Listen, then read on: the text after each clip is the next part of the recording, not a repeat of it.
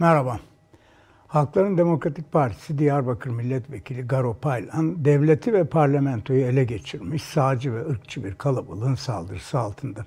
Kabahati bir milletvekili olarak hakkı, sadece hakkı da değil, görevi olan bir eylemde bulunmuş bir kanun teklifi vermiş olması. Doğrusu Garo Paylan bu kanun teklifini ilk kez de veriyor değil. Seçildiği ilk yıl olan 2015'ten başlayarak her yıl yenilediği kanun teklifini 7. kez Türkiye Büyük Millet Meclisi Başkanlığı'na sunuyor bu yıl 24 Nisan'da. Bu aslında onu parlamentoya gönderen Ermeni toplumunun insan haklarından, demokrasi ve özgürlüklerden yana Kürtlerin ve Türklerin yerine getirmesini beklediği bir görev. Garo Paylan, Türkiye Büyük Millet Meclisi'nin şu kararı almasını istiyor. Bir, Ermeni soykırımının tanınması. İki, soykırımda sorumluluğu bulunan kişilerin isimlerinin kamusal alanlardan kaldırılıp yerlerine soykırıma karşı duran kamu görevlilerinin isimlerinin verilmesi. Üç, mağdurlara ve aile üyelerine Türkiye Cumhuriyeti vatandaşlığı verilmesi. Bu yıla kadar teamül şöyleydi. Erdoğan Ermeni patriğine her yıl 24 Nisan'da bir taziye mesajı gönderirdi. Mesaj hep şöyle yazardı. Birinci Dünya Savaşı'nın ağır şartlarında hayatını kaybeden Osmanlı Ermenilerini saygıyla anıyor, torunlarına içten taziyelerimi iletiyorum. Bu vesileyle bu acı dönemde yaşamını yitiren tüm Osmanlı vatandaşlarına Allah'tan rahmet diliyorum ne surette olursa olsun tek bir vatandaşımızın dahi ötekileştirilmesine, inancından ve kimliğinden dolayı farklı muamele görmesine asla izin vermedik, vermeyeceğiz. Garo Paylan da Ermeni toplumunun patrikhane dışındaki toplumsal ve politik sözcüsü olarak kanun teklifini sunar ve gerekçesinde hep 24 Nisan 1915'te ne olduğunu anlatırdı. 24 Nisan 1915 tarihinde 250'ye yakın Ermeni aydının tutuklanmasıyla başlayan sürgün ve katliamlar 27 Mayıs 1915 tarihinde çıkarılan geçici tehcir kanunuyla Ermeni halkının topyekun kadim topraklarından sürülmesi ve büyük çoğunluğunun yaşadıkları yerlerin civarında ve göç yollarında katledilmesiyle sonuçlandı. Erdoğan'ın taziyesini 24 Nisan'da iletmesi elbette boşuna değildi. O da herkes gibi Ermenilerin başka bir şey diyemedikleri için Medzehen yani büyük felaket dedikleri soykırımın tetiğinin 1915'in 24 Nisan günü çekildiğini elbette biliyor ve kabul ediyordu. Peki bu yıl ne oldu da Erdoğan'ın adamları? AKP sözcüsü Ömer Çelik, Türkiye Büyük Millet Meclisi Başkanı Mustafa Şentop, Adalet Bakanı Bekir Bozdağ ve diğer AKP kodamanları böyle heyheylendiler. Ömer Çelik gülünç meydan okumalarla Türkiye Büyük Millet Meclisi'ne sunulan bir kanun teklifi için imkansız olduğunu bile bile hukuki takibat palavralarından medet umar oldu. Bekir Bozdağ HDP'yi Garopaylan'ın iftiralarına izin vermekle suçladı. Soykırım gerçeğinde değişen bir şey yok. Soykırım mutlak bir hakikat.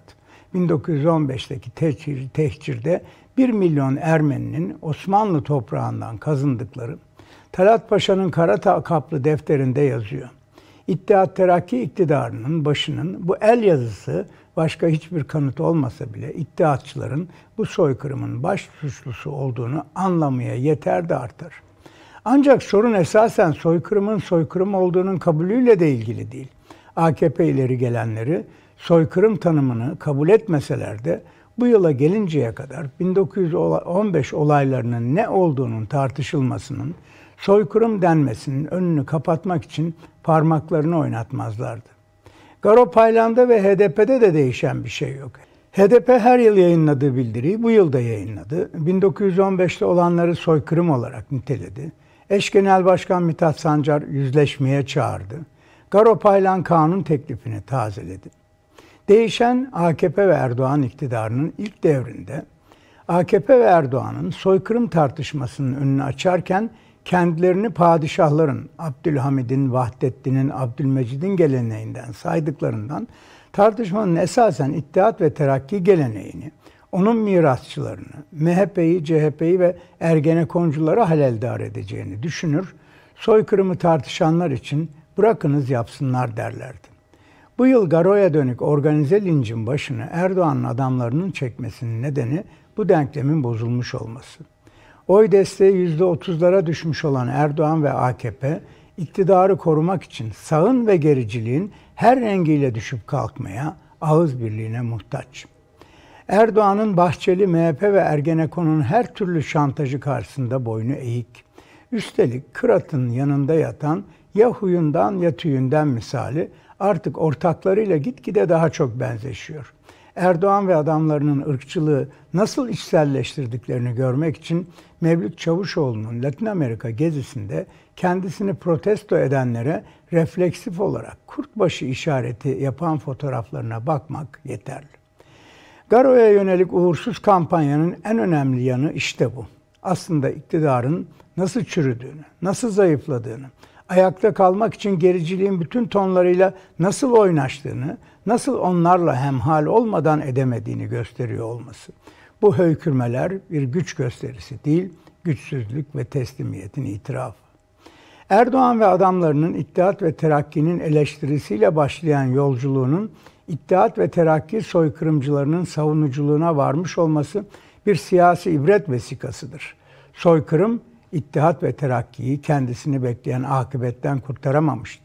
Soykırımcıları savunmak da Erdoğan ve AKP'yi hiç kurtaramayacak. Garopaylan'ın yanındayız. Hoşçakalın.